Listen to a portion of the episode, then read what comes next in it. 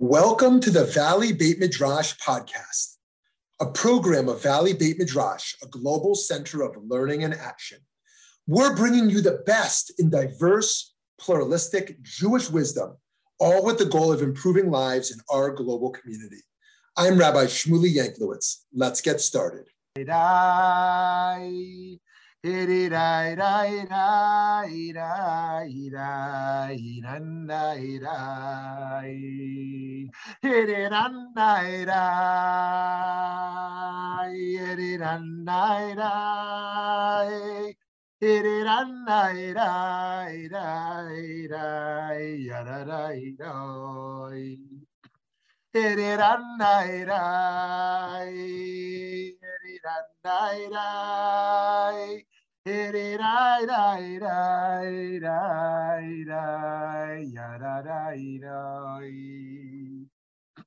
Shalom, shalom, friends. It is great to see you. And I see, Eileen, you have questions already before we've even started, which is amazing.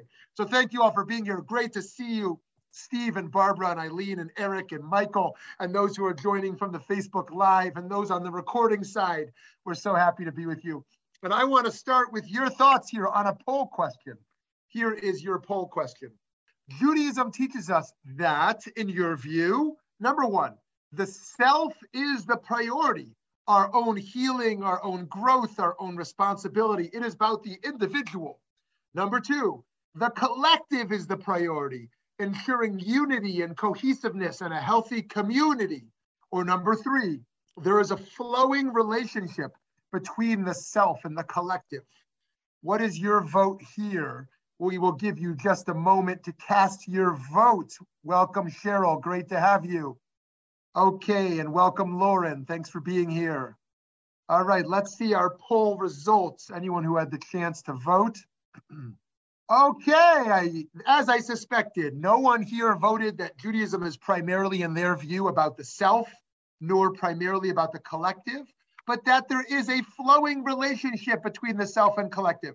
This will raise interesting moral and spiritual and religious and theological questions, which we will explore together. So here we go, friends. There's a lot to say here, but I'm going to try to go quickly. Should we make choices that are best for individuals or best for the collective? It is hard to answer such a massive question in the abstract. And to be sure, our Jewish tradition values both, as you all know, the individual and the collective. So let's start with the individual. The case to, is easy to make. The Midrash says, and he observed a mourning period of seven days for his father, corresponding to the seven days of creation. For a person departs from the world that contains the seven days of creation before we mourn over him for seven days. So just to make clear what this Midrash Lekach Tov is saying, this is really cool. Why do we sit Shiva for seven days when a person dies in the family? Because a person is a whole world. The whole world was created in seven days. And so, too, we should sit seven days of mourning to compare this individual who died as if the entire world had been destroyed. That's how much an individual is worth, right? And so, this midrash reminds us that one person is the whole world we mourn the passing of a loved one for seven days because of the seven days of creation. Just as the world is created in seven days, so too a world that is lost is mourned for seven days. An individual human being is a whole world unto themselves. Maimonides taught famously, based on the Talmud, that it is for this reason that Adam was created as an individual, unique in the world to teach that anyone who causes a single soul to be lost from the world is regarded as if he has caused an entire world to be lost. And anyone who sustains a single soul in the world is regarded as if he has sustained an entire world.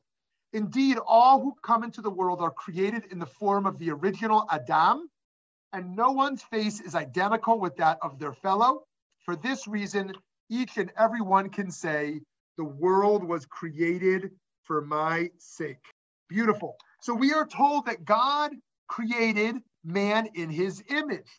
In the image of God, he created him. What does this famous verse about human dignity mean? What is this actually teaching us? We learn here from this interesting source from Rabbi David Wolpe. For most of biblical history, this verse was taken as a tautology. The first half of the verse and the second were understood to express the same thought. But the human being was created in the image of God. But the Kotzker Rebbe saw the verses expressing two different ideas. The first half, he said, means that each individual is created in that individual's own image.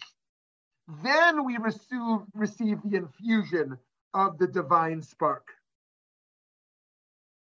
In other words, our own uniqueness comes first. We are stamped with the image that will be only ours, and then we receive an ember of God. Just to make sure this point is clear, what, what, what Rabbi Wolpe is saying here. Here's what the verse in Genesis said God created man in his image. Then it says, in the image of God, he created him. What? It just said the same thing twice. That's a tautology. So that's the way most understood it. But again, the Kotzker Rebbe explained, as Rabbi Wolpe explained, the first part means no, every individual is created in their own uniqueness. And after we're created in our own uniqueness, then there is the divine spark that is attached. Not that we are created in the divine image, but in our own image to begin, the Kotzker Rebbe says. So each of us then is unique, but each of us is also connected to the totality, the oneness. We are unique, but we are interconnected. That this is seemingly a great paradox. So to complicate the matters further, the Baal Shem Tov taught every detail that exists in the individual person also exists in the human race as a whole. Oh, wait a minute. If every individual is unique, then how can it be that every uniqueness also exists in the totality? Even further, it's been taught that the maturation of the individual is similar to the maturation of the collective. Here's what the Ramchal, Rav Moshe Chaim Luzzatto, taught. This is, this in fact, is the fact that humanity as a whole can exist in four basic states. In this respect, the history of man is very much like the life of an individual. Like a single person, the entire human race is born and reaches maturity. So, one theology that some explain, and one that I embrace myself, is that the Bible, the Torah, expresses a very immature state of humanity. That is not to say that humans were immature. Um, it's not judgmental towards them. It means that there's a maturation of human society, of the human development on a collective level. God is is a disciplinary in the Torah because he's he's dealing with with children. Humanity were children, and so that is a judgmental. A, God as judge. But as humans evolve and mature, God also matures, you know, in, in relationship to this humanity as a whole. So just as an individual matures, so too humanity matures. Rabbi Steinsaltz taught about how each of us has our own unique pathway into Judaism. This is expressed in Rabbi Arthur Kurzweil's book, um, who we've had here at VBM. In his book, On the Road with Rabbi Steinsaltz, he was his chauffeur for many years. He was his driver for many years. and it, he writes in that interview, among other things, Rabbi Steinsaltz said, whether a Jew is knowledgeable about their tradition or not, there comes a time when he has to re, re, to re-meet and re-understand his tradition in a way that will be applicable to him and will say something to him as he is. You see, every person has to at some time recreate Sinai for himself. And he said, we believe that the law has at least 600,000 different paths within it for individuals to enter. There is what is called the private gate for each of us, and we each have to find our own gate. And so um, there is no Jewish manual telling us exactly which rules or values or practices to choose. There are 600,000 pathways to Sinai. We must learn to paint our own individual canvas of Jewish values with different colors, different tastes, different intensities, different connections, different memories. Judaism is radically pluralistic. Each of us, in our own uniqueness, must assemble our own system of values. This is the foundation of moral and theological pluralism. At the same time, in our own struggle to balance our individuality with our being a part of the whole, one might need to put themselves in some danger to save the masses. So we just said the individual is a whole world in themselves, but we're a whole world in ourselves, but we have to endanger ourselves, perhaps, to save the masses. Here's how Rabbi Yaakov Emden in 18th century Germany explained this in his Responsa Shelat Yavitz. A Jew with political responsibility, an Adam Chashuv, has the obligation to rescue the oppressed from the hands of the oppressor by all means available to him, whether by direct action or through political effort, regardless of whether the oppressed is Jewish or, or Gentile. And so Job, Eov, praised himself by saying, I have broken the teeth of evil. And the Torah says of Moses that he arose and championed them, referring to the daughters of Yitro. He put his life at risk to save these daughters of Yitro, even though they were the daughters of an idolatrous priest, right? Moshe endangers his life even for idolaters, these women of, of, a, of an idolater priest. And so we say, oh, I am a world unto myself. And yet I have to risk my own life my own security to save another. The Yavet says in 18th century Germany, he says it's all the way back then. So on the one hand, every individual is created b'tselem Elohim in the image of God and with infinite dignity and is a world unto themselves. And on the other hand, we must not stand idly by. We must put ourselves at risk to save others because it says in, in Leviticus, do not stand idly by your peer's blood. I am God. Lo tamod damriyecha. We might have learned those two were synonymous. Tselem Elohim and Lo tamod damriyecha. Image of created in the image of God and don't stand idly by. But those are intention. If I'm created with infinite dignity, I can't put myself at risk. I have infinite dignity. And yet we learn I have infinite dignity. I should not put myself at risk because I am a world unto myself. And on the other hand, um, we have to put ourselves at risk to save others. And so we learn here from the Babylonian Talmud Sanhedrin. From where in the Torah do we learn that if we see a friend drowning in a river or being dragged by a wild animal or attacked by, by oppressors or bandits, that one is obligated to rescue them? That is the meaning of lo tamod al dam Do not stand idly by. So this is a paradox. And we can't oversimplify and say it's saying the same thing. It's saying a contradictory thing. We are to emulate the divine and engage in Yishuv Ha'olam, promoting peace in the world. And here's what it says over there in Sefer HaChinuch. We Jews have been commanded, commanded to rescue the pursued from the hands of any who pursue them with intent to kill, if necessary, at the cost of the pursuer's life. We have to do whatever we can to save the person if I if if if I'm living during during slavery and I'm a northerner and a slave is running away from their master, I have to put my life at risk to save them. If there is a refugee whose life is at risk, I need to hide them in my basement to save their life, right? I have to do whatever it takes to save another. Among the roots of this commandment, the Chinuch says, is that God, who is blessed, created the world and willed that it be settled and that the settlement of the world is upheld by the championing of the weak against those who are stronger. Furthermore, the pursued will always have eyes and heart toward God to champion him against his pursuer.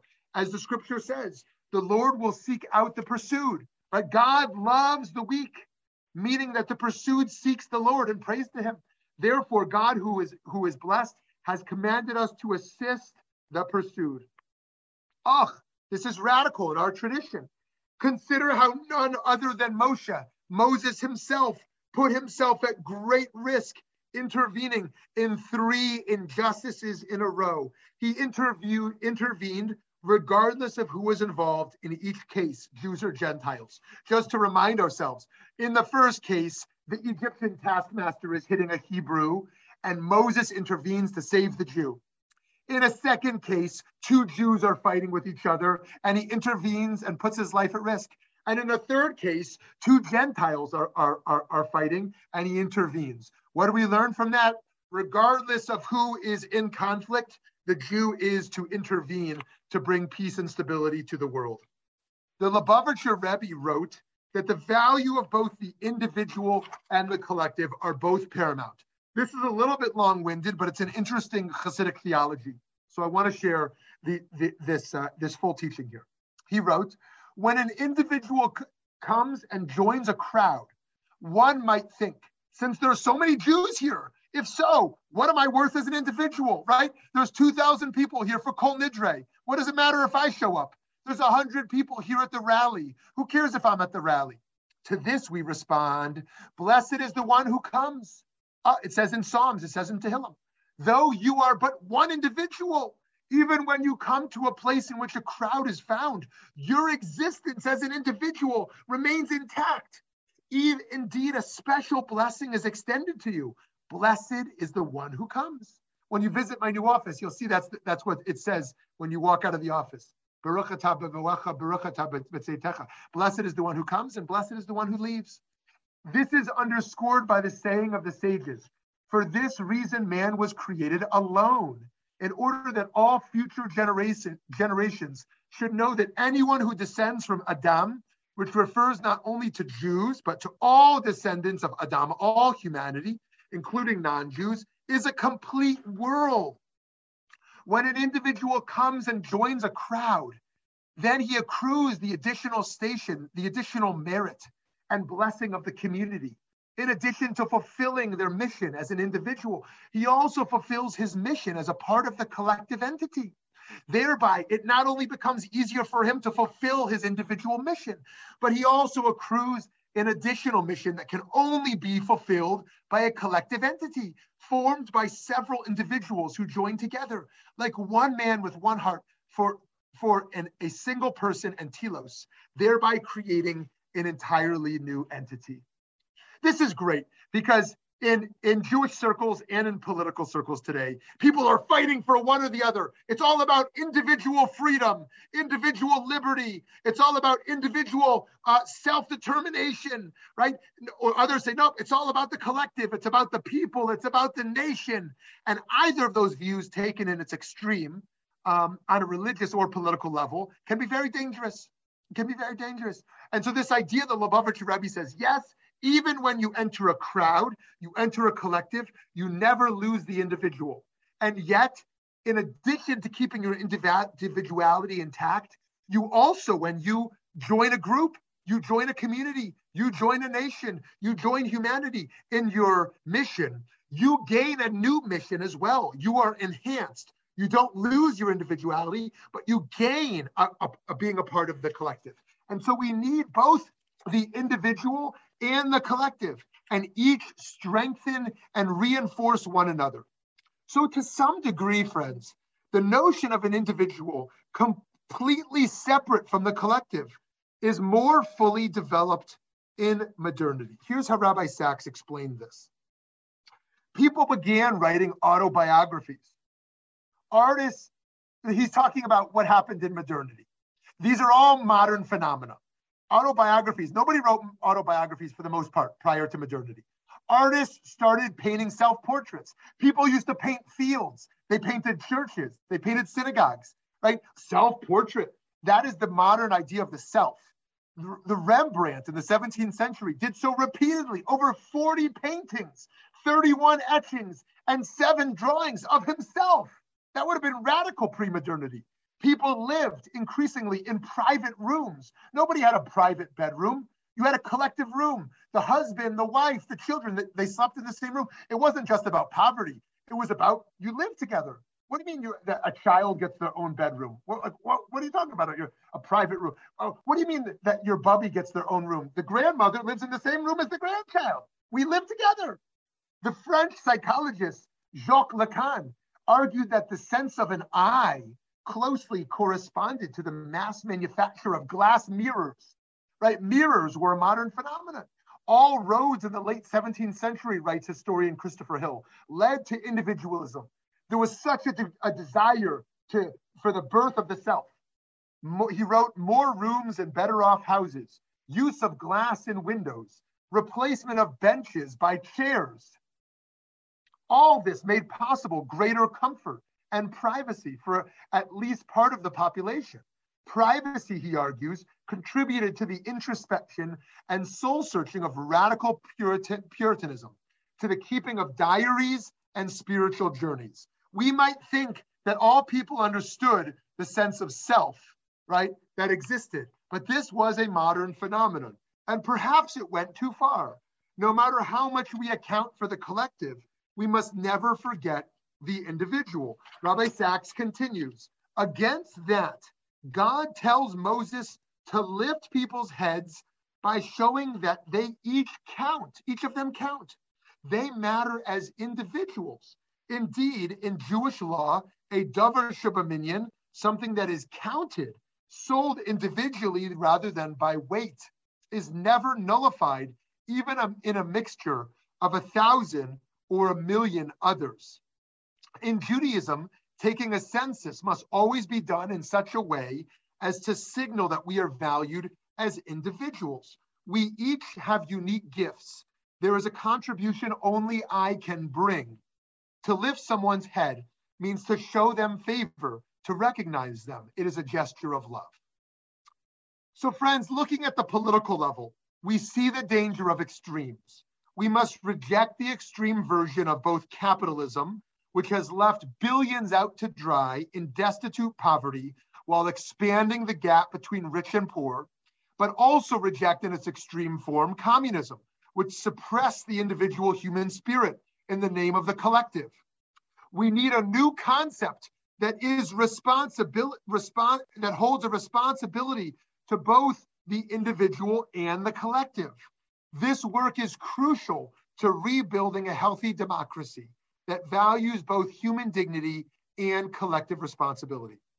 Quaker thinker Parker Palmer, who I love to read and quote, he wrote in his great book, if you haven't read it, Healing the Heart of Democracy, these habits have a downside as well, as does everything human individualism can slip into selfishness, and co- communalism can collapse into having to no mind of one's own. Sorry, that should be no, not two.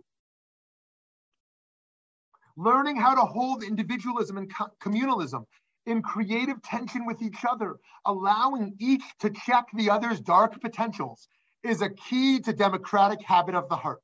I think Palmer is touching on something that puts democracy at its risk itself. We see people on both political extremes who are celebrating a, a rugged individualism or rugged communalism in a way that is would be destructive and turn the clock backwards. The Jewish, the great Jewish author and thinker, Dr. Erica Brown, writes, this trend is not so, at all surprising if you compare it to sociological trends in virtually every other area of American life. In Habits of the Heart, a bestseller of individualism and commitment in the United States, the authors argue that Americans have come to make sharp distinctions between private and public life to the detriment of the latter. Fierce individualism has weakened the bonds of community, communal responsibility, and the nation uh, of the and the nation of the collective which results in, among other things, the Disney themed funeral, right? The Disney themed funeral is in place because, oh, I have my work life and my private life, and I'm a different person at work than I am in my private life. I have myself on social media and myself among my private friends, and those are different people. So, too, the funeral is a crisis now. The funeral, I've got my family in the front row who knows me one way, and then I've got a hundred rows of people who don't know the real me. So I need some Disney theatrics to make it look like I'm something of a, uh, uh, you know, that I portrayed myself in public, which my whole family there knows is something different than who I really am.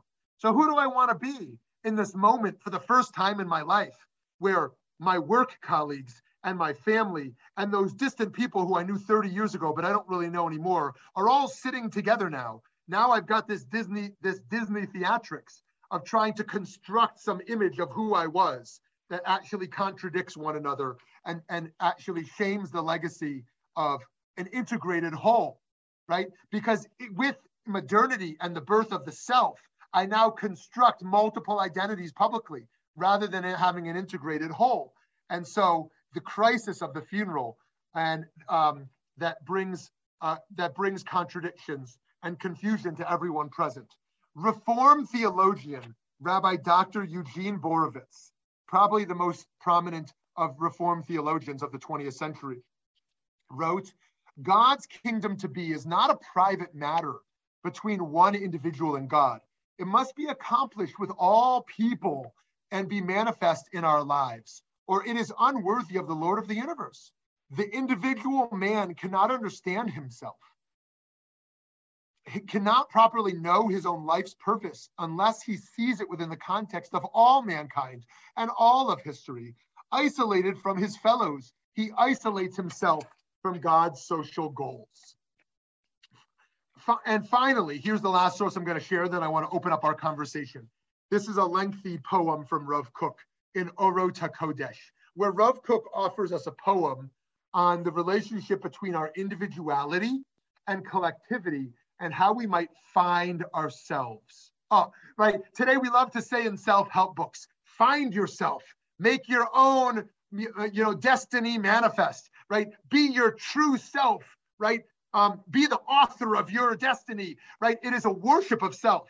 It is all about myself and my own goals, my own destiny, my own actualization. Don't get me wrong. I, I, I love those self-help books. I think there's something there to somebody trying to find themselves. But taken on their own, it creates a deep narcissism, the narcissism of our own day that thinks exist- existence is about ourselves, that the goal in our life is actually about one's own self-accomplishments, that a, a, a well-lived life is about one's own success, right?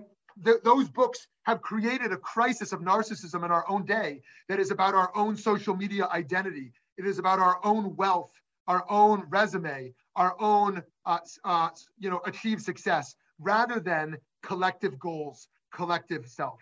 Nonetheless, Rav Kook writes exactly on this point. What does it mean to find myself? He writes, each individual finds himself within himself. Then he finds himself within his surroundings, his friends, his community, and people. The community finds itself within itself. Then it finds itself within all of humanity. Humanity finds itself within itself, at least at first. Then it finds itself within the world. The world finds itself within itself. But then it finds within all the world surrounding it.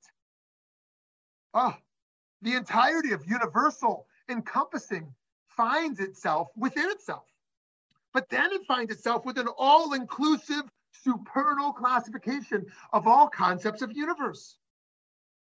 The concept of universe finds itself within itself, but then it finds itself within the full treasury, the supernal light, the multitude of life, as well as the source of its days, and in the divine illumination. All of these recognitions fuse together. They become one unit whose inclusiveness is infinitely glorious, whose particular nature is strong, flawless, whole, and outstanding, endless and perpetual. The flow of life flows ever more strongly, and the light of holiness grows ever more strongly.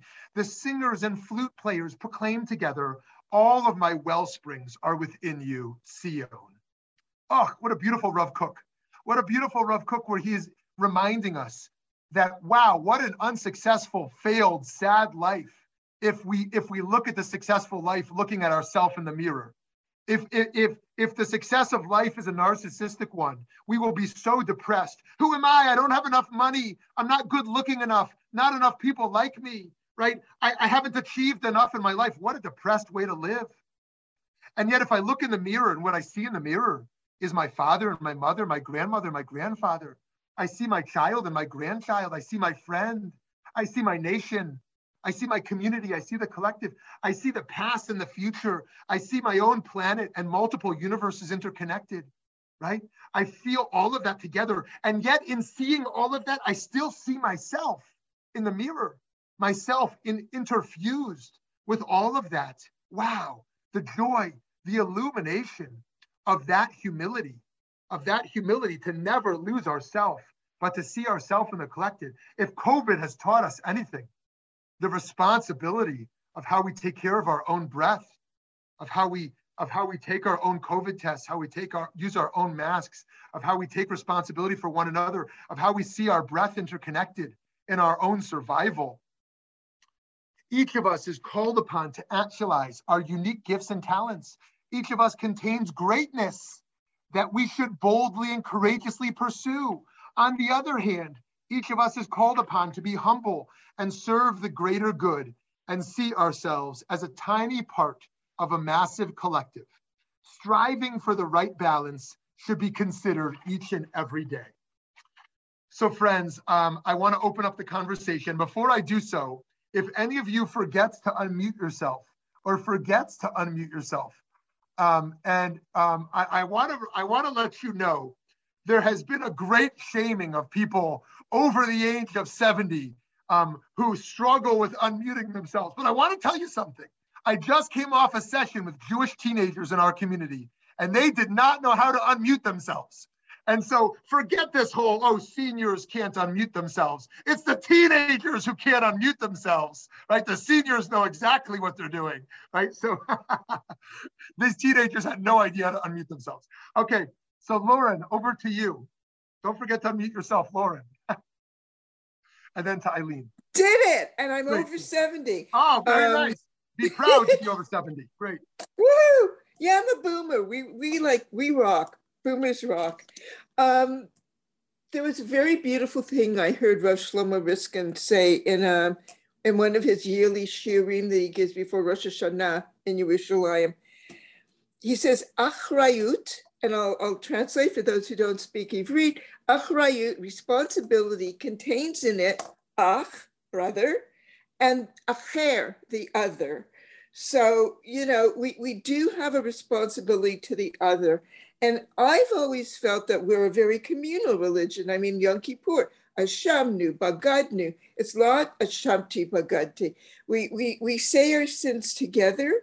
And I really do believe, sort of in a mystical level, everything we do affects the other, although it does on the real ground too. And the last thing I want to say is like politically, as somebody in her 70s, I don't think anything has ever been as destructive as the unholy um, twins of Thatcher and Reagan. I mean, that, that emphasis on the individual, uh, Thatcher saying there's no such thing as a public place, we're still suffering from that concept today. So I'm very, very, also as a Canadian, I'm very much community oriented. Um, beautiful, so beautiful. So, Laura, first of all, you know, I, I often tell the joke, and I'm going to add Canadian to this. You, you, we've all heard the joke before. Um, how do you know if someone is an atheist, a vegan, or a CrossFit training athlete? Don't worry, they've already told you. Sorry. CrossFit trainers and, and atheists love to tell you. And I'm going to add Canadian to that because, uh, you know, Lord, you have never offered us Torah without reminding us you're Canadian. It's a beautiful thing. It's a beautiful thing. So you always be proud to be Canuck. So first of all, thank you for that. Uh, for those who are Thatcherites or Reaganites here, if we have such folks, well, I'll, I'll leave your defense of Thatcher and Reagan uh, to you. Uh, if you want to combat Lauren's uh, critique of Thatcher and Reagan, you won't get that defense from me, but we'll give a space if one of you wants to offer it. And to make sure everyone understood the first Torah that Lauren shared, achrayut, the word for responsibility, has the word ach and acher in it. It has ach, which means our sibling, our closest person, and it has acher, which means the other, the distant person. And so built into the Hebrew word of, of responsibility, it, built into the word itself is those like me and close to me, and those not like me and distant from me. So Lauren, thank you for that reminder. Eileen, over to you. Um, I think that right now, with COVID, we are seeing examples of extremes. And I find it disheartening that people will refuse to get vaccinated to protect their own families, their own children, their own parents, and their community. It seems to me to be extremely narcissistic and selfish. Thank you, Eileen. I, I, I, like most of us here, probably have a family member who has made such a choice. I also struggle greatly with those who make that choice. And I think that it is a good um, example, in my view, um, of what it means to take collective responsibility. So thank you, thank you, for, Eileen, for that. Yeah, Cheryl. Hi, Cheryl. Hi. Um, I learned, I well, I learned something from you all the time, but the very interesting thing you said at the very beginning about the reason that Jews sit Shiva for seven days. I never put that the, those two things together about a, be, a world being created and a world being lost. And now it seems that there is movement in certain movements of Judaism to uh, cut down on the amount of Shiva that is being sat. And um, I'm, I'm wondering if that if that were a universally disseminated piece of information, you know, if, if the rabbis or whoever is conducting uh, the, the funeral uh, would put that into perspective and let us know that that that that's um, the reason that we do seven days. I, I I'm just wondering if that if people would reconsider and saying, well, my time, you know, my time is not as valuable as I think it is. You know, I can do this for for seven days. But um, I, I just really loved that piece of information that you taught, the Torah. Awesome, Cheryl. Thank you for that. And, and, and it was new to me. It was new to me until I saw this Midrash just recently. So to, to, to flesh out what Cheryl's sharing here, I think there's really two issues here. There's the, there's the collective engagement with Shiva and there's the individual engagement. The, the, the breakdown of the collective Shiva, I think partially is the breakdown of community. That, um, that in our liberal world, um, our communities are not strong enough that we can sustain a collective experience of Shiva for seven days. In, in, in, in the ultra Orthodox world, it's not even a question. Like the number of people who would who are already going to go to minyan and instead of going to minyan and shul are now going to go to a minyan in the in somebody's home because that's where the shiva minyan is it's just so easy and so obvious and so simple but in our in our liberal world where most people don't go to minyan uh, on a daily basis um, not to mention on a weekly basis. The idea of showing up more than once for a Shiva would be such a big demand. Um, and so that's the breakdown of the collective Shiva. And then on the individual Shiva, also, we see kind of a breakdown of the mourning process of those who they have, have kind of embraced a, a secular idea that when someone dies, we should immediately go to celebrating them, celebrating the person who died rather than a mourning experience the Jewish idea certainly believes in celebrating one's life. But before that, we mourn their death. That's an important part of valuing life is that we mourn death before we celebrate their life. Of course, those can be intertwined to some degree.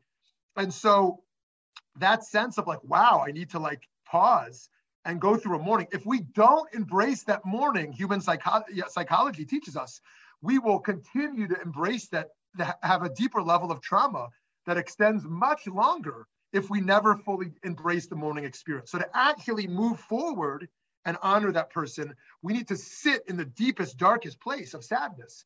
And that's why Shiva is not supposed to be, unfortunately, like some people make it today, a circus. It's not supposed to be a social party where everyone's laughing and having a good time. It's supposed to be a space where we hold a heavy space for that person. They're not supposed to be an entertainer, you know, putting out, yeah, uh, not, not nothing against putting out food, you know, but uh, they're not supposed to be a major entertainer, but we're supposed to sit with them in that space. And so, but to go back to Cheryl's first point, so I think the first way in regards to creation, we normally talk about the, the creation, the, the, the relationship between Shiva and and um, and um, Shiva and creation is is is twofold. One is um, that seven is considered a cycle. It's a full cycle both on a, on a spiritual mystical level. Seven is a cycle. And so what does it mean to go through a cycle of mourning? You need a full cycle, seven days. The world is created in seven days. So too, go through a full cycle of mourning. That's seven days, just like the seven days of the week. Um, so go through that whole experience and then you're out of that cycle. But then this midrash, as it radically says to remind us, is that the reason for seven is that the person themselves is a whole world. And so we, we, we mourn for seven to embrace the full, the, the fullness of the human being. And that is an insight to Cheryl and to me when I just saw, saw this midrash just recently. So, um, so thank you. Thank you, Cheryl. And I do hope we can return I know it is difficult, but I do hope we can return to this. And for those of us who are not super traditional and would not sit a, a Shiva in the most traditional way, I hope there is something we can do that when a very close family member, God forbid, dies, there's some way we can embrace a seven day cycle. I know people who, if the death happens right before Yantif, right before a holiday where Shiva is canceled, they feel robbed.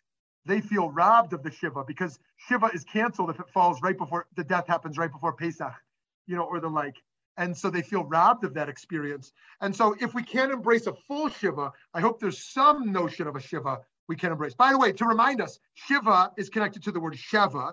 Sheva means seven. Shiva, you know, obviously seven, but Shiva also means sitting. It's a it's a time of sitting, right? Yeshiva, yeshiva, a study house, is a place where we sit. What, that's what you do in the studies. You sit, and so it's a time of sitting. Okay, over to you, Steve. Hi, Steve, and then oh, and then Am to I Eric. unmuted? Yes. Oh, yeah, you are, Steve. Oh my God, I did it. I feel fulfilled. Everything else is not consequential. Uh, Rabbi or, Rev Cox's poem epitomizes and summarizes everything in which I believe to the point where it brought tears to my eyes. I believe that we are all super connected, but that connection does not diminish the importance of the individual.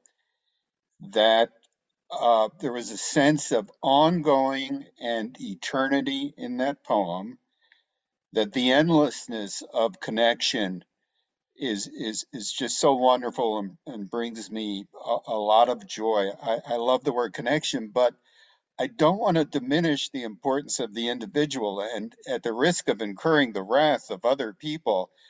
Um, I I believe that we should do unto ourselves and then do unto others. I want people to be strong and confident and, and compassionate towards themselves. And I think that's the best way of lifting a community and reaching out and touching. And I could go on and on, but let me just finish by saying Rev, Rev Kook, I, I, think that was his name. Kook? Rev Kook, yeah, Rev Kook. That that was one of the most beautiful poems I have ever heard, and and I'm going to read it and read it until I go to sleep tonight. Thank you, thank you.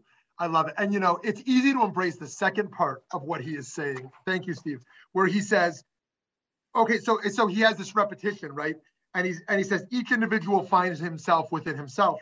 Then he finds himself within his surroundings. So the, the second part is easy to understand that we find ourselves within otherness. But the first part is in each in each of those refrains is important to think about as well. Each individual finds himself within himself. Each community finds itself within itself. Humanity finds itself within itself. It's easy to understand this part of finding ourselves outside of ourselves. But what does it mean also to find ourselves within ourselves? And so, as Steve says so beautifully, it's not that each of us should be self indulgent right? And, and worship the self in order to take care of one another. But through compassion to self, through compassion to self, it can overflow. And so that's so beautifully put. That's so that's so beautifully put. Um, yes, uh, can you please share the, the slides? Okay, I will I will post Rev Kook's um, poem here in the chat so that if, if folks want to copy it, they can. And if that doesn't work for you, you can email me and, and I will um, and, and I can email to you. Okay, Eric, over to you, Eric. Thank you so much. This has been very fascinating. Citing the uh, Shiva has been was a great idea because it made me think of the dichotomy of life cycle events. There's this, it's kind of like an overlap, but also could be a tug of war of the individual vis-a-vis the community. I mean, the Shiva, but you also have uh, births, you have bar bat mitzvahs, you have weddings. There's just those are examples of those but also i'm thinking about the jewish holidays too where there are significant meetings where it's towards the individual versus the or towards the um, the community. Pesach uh, or yom kippur like there's there's different dichotomies for, for the both. Uh, my thoughts is do you see the individual versus the community more of a, as a tug of war as as in the concept for the individual? Because versus um, as you said, complements towards each other. So tug of war versus like there's there's always going to be that conflict of of the other one versus the other versus can there be a space where both exists mutually and together? Yeah, beautiful, beautiful. So if we want to make it a clash, let's take our age-old conflict of the trolley case. You all remember the trolley case, the famous trolley case. I am a conductor on the train. And if I keep going straight on the train, I don't touch anything, my train will run over five people and kill them. I am passive. I don't touch anything. The five people on the train tracks will die from the train. Or I can actively switch tracks and actively kill one person, right? What should I do? Should I passively keep the train going forward and kill five people or actively um, shift the train to, uh, uh, to kill one? Now, ethicists moral philosophers have debated this for hundreds of years. And of course, a deontologist will say, um, you cannot murder, and so you must you you can't actively shift. And a utilitarian or a consequentialist will say, well, killing one person is much worse than killing five. Of course, you have to shift tracks. And that debate goes on and on. Jewishly, I think it is um, it is also a complicated case Jewishly However, I think the Jewish argument uh, that would be most strong from our tradition, even though it is complicated, would be um, that one cannot touch the lever because one life is equal to a whole world and infinite in infinite plus one is not greater than infinite and so i cannot actively murder and so, um, even though killing five is obviously worse than killing one, I've done it passively and I can't actively kill. So, this is very complicated. It also comes down to even more complicated an end of life case. Can we actively murder uh, somebody who's 90 years old because we could take their organs and save five children, right? According to a consequentialist, the answer might be yes. We can actively kill a 90 year old in order to save five children with those organs? According to the Jewish tradition at large, the answer is no. A 90 year old's life matters just as much as five children. Infinite is not greater than infinite plus one.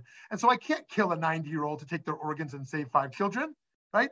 The idea would be absurd. And so, um, and so, uh, and so when you push it to a moral dilemma, the, the, the, uh, the individual and the collective, uh, we see we have to make a choice. And the choice there is in the individual, right? We don't kill one to save more, right? Um, and, and, and yet when we move it from the moral to the, um, uh, to the spiritual, I think we can start to see that there is a breakdown of individual and collective. There's a fuzzy barrier, a, fundry, a fuzzy boundary between myself and the collective. One of the reasons for the Shiva we might suggest is not only, well, the most common two goals of a funeral or of a Shiva are, are twofold. One is to bring comfort to the, um, uh, to the mourners. The other is to honor the deceased. That's what we're doing at a funeral, and that's what we're doing at a Shiva. We are honoring the deceased and we are comforting the mourners. But a third idea may be to actually infuse the individual with the collective. That individual who was lost is now brought into the collective consciousness, right? That person who was lost now lives not only in the memory of the closest relative, but lives within the collective. We share, the individual becomes infused with, integrated into the whole, so that the mourner is not alone and the, and, and the deceased is not alone, but actually we all become hold, uh, holders of a collective memory, a collective consciousness. And so, um, and so too, that's why we pray in a minyan. Of course, we pray individually, but we pray collectively in order to uh, remind ourselves that we exist individually and collectively. And so, once again, I think uh, to circle back to Eric's point here, I think we we see both this idea a maintaining of the individual, a maintaining of a collective. And as we saw from Rav Kook and as Steve just pointed out, how those two ultimately come together. Okay, uh, I want to hear from people who have spoken, but before that, I want to invite either Cindy or Barbara or Matthew or Eddie or Pam to weigh in as well. Okay, if none of them are jumping in, if someone has spoken and they want to return, you're welcome to as well. Yeah, just a few more things about Judaism being a Jew thing. Um, the, the concept called Yisrael Aravim Zeh LaZeh, all, all Jews are responsible for each other. And I, so I once had a time, I think it was the 70s, but not important. I was with a friend traveling through Israel and Tel Aviv. We got lost. We just got completely lost. We didn't know where to go. So we saw a hotel and we went and we, and, and we said to the guard, we don't know our way. And, and the guard said to us in Hebrew, like, when a Jew is lost, who else do you go to but a fellow Jew? And I just, you know, we, we should definitely expand it to all human beings. But um, there was a time, you know, when when living in Israel before things became more capitalistic and and more uh, modernized, that really it was such a community feeling. There really was a feeling that we're all in it together, and to be part of that kind of society is really beautiful. Sometimes, if you're lucky, you see in a shul, you know, within a group, and it's um, yeah, the individual is important, but the community is so important. Yep, beautiful, beautiful. Thank you so much for that. You know, and it's easy to feel uh, some unnecessary embarrassment, which we should really push away at being particularistic, right? There is something really powerful to Jews taking care of Jews. And that doesn't diminish our love for humanity and our care for humanity. Just like a father or mother wants to care for their child or a child wants to care for their parents or, or, or, the like, there's nothing to be ashamed of of taking care of a family member. So too, there's nothing to be ashamed of taking care of a community. Kol Yisrael, Aravim Zeh Bazeh, that we take, that Jews take care of Jews. And that doesn't mean that Jews don't, don't take care of all humanity as well. But we can we can live with both of those commitments. And that's one of the powerful things about community. And I think we can rebuild that.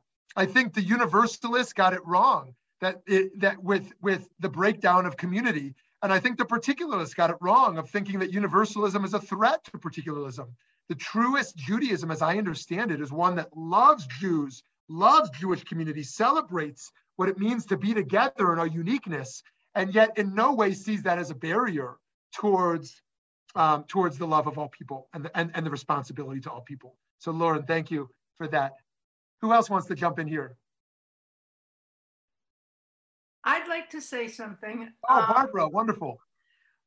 You know, all of these things um, still point to, directly point to Tikkun Olam. And um, the responsibility that we as individuals and people that we have selected to represent us in the political world and everyone around us has an obligation as a human being to care about the rest of the people around them. And I agree with Cheryl that this, this should flow over into the way people behave as far as as uh, protecting themselves and their communities by being vaccinated. And also I would extend that to the, to the political scene, that these people have an obligation. And this is, this is not a secret that people have, those people that have been elected have an obligation to care for and, and act upon the needs of the community and i it's a very sad thing that we're living through right now that that that all of these things are faltering. And it's too bad that we can't go back to um, to the strong belief that that we are one and we are all.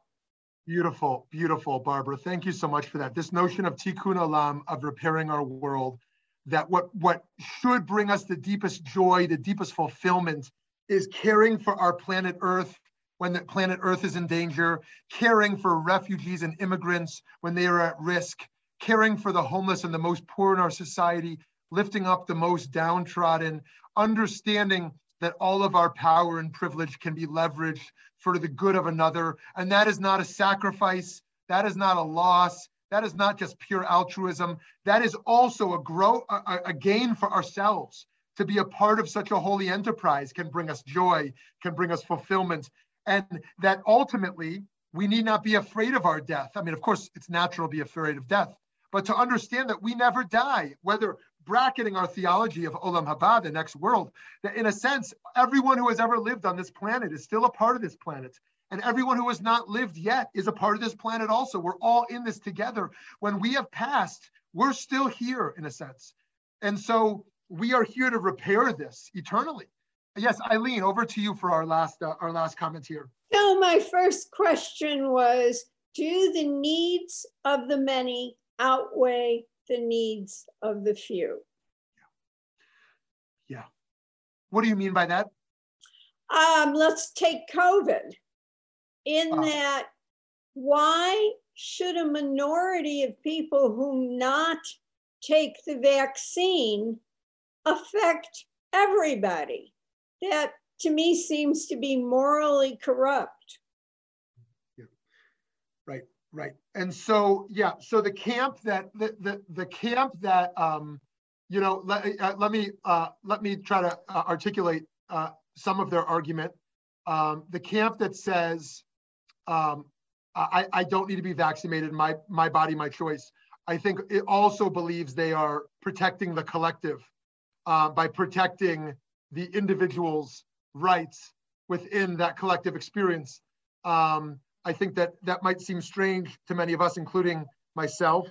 Um, but but but I think that they, that they, they're arguing that the collective will be stronger if each individual has their own choices kept intact. I think in abstract, it's a position we all appreciate the idea that individual rights should be maintained within collective responsibility. We all believe in collective responsibility. We all believe in individual rights. And then if you take this test case, I think all, all of us or, or almost all of us would disagree that, that this is a case where collective responsibility is going to outweigh individual rights. And yet in another case, we might go differently. We might say, oh, this is a case where individual uh, rights outweighs collective responsibility. So it is, it is in many ways, yes, Eileen.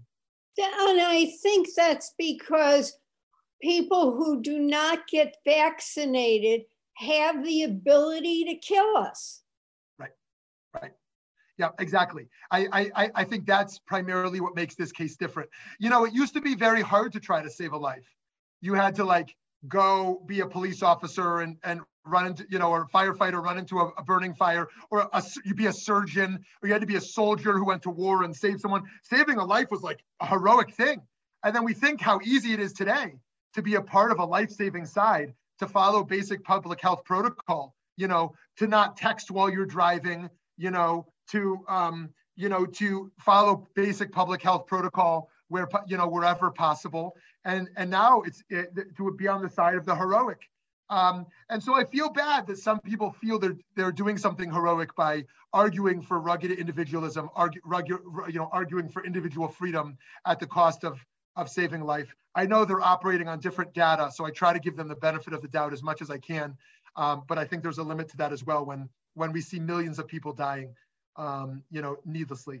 So friends, I give you all the bracha. I hope you'll give it back to me today that we continue to repair the world and we do that by keeping the individual intact and by seeing our collective uh, responsibility in place as well. And uh, let's continue to do that holy work together joyfully and in good health. Can't wait to see you next week. Next week, our debate is number 35 and the debates of monotheists versus polytheists on the unity of God. Have a great day. See you soon. Thank you, Shmuly. Thank you, Barbara. It's good to see you all. Bye. Bye-bye. Thanks for joining us for this episode of the Valley Beit Midrash podcast. Remember that you can join our email list at valleybeitmidrash.org to stay up to date on new programs, learning opportunities, and more ways to stay connected. If you enjoyed learning with us today, support our work by making a donation at valleybeitmidrash.org slash donate. Join us next time as we continue to work together to build a better world. Thanks for listening.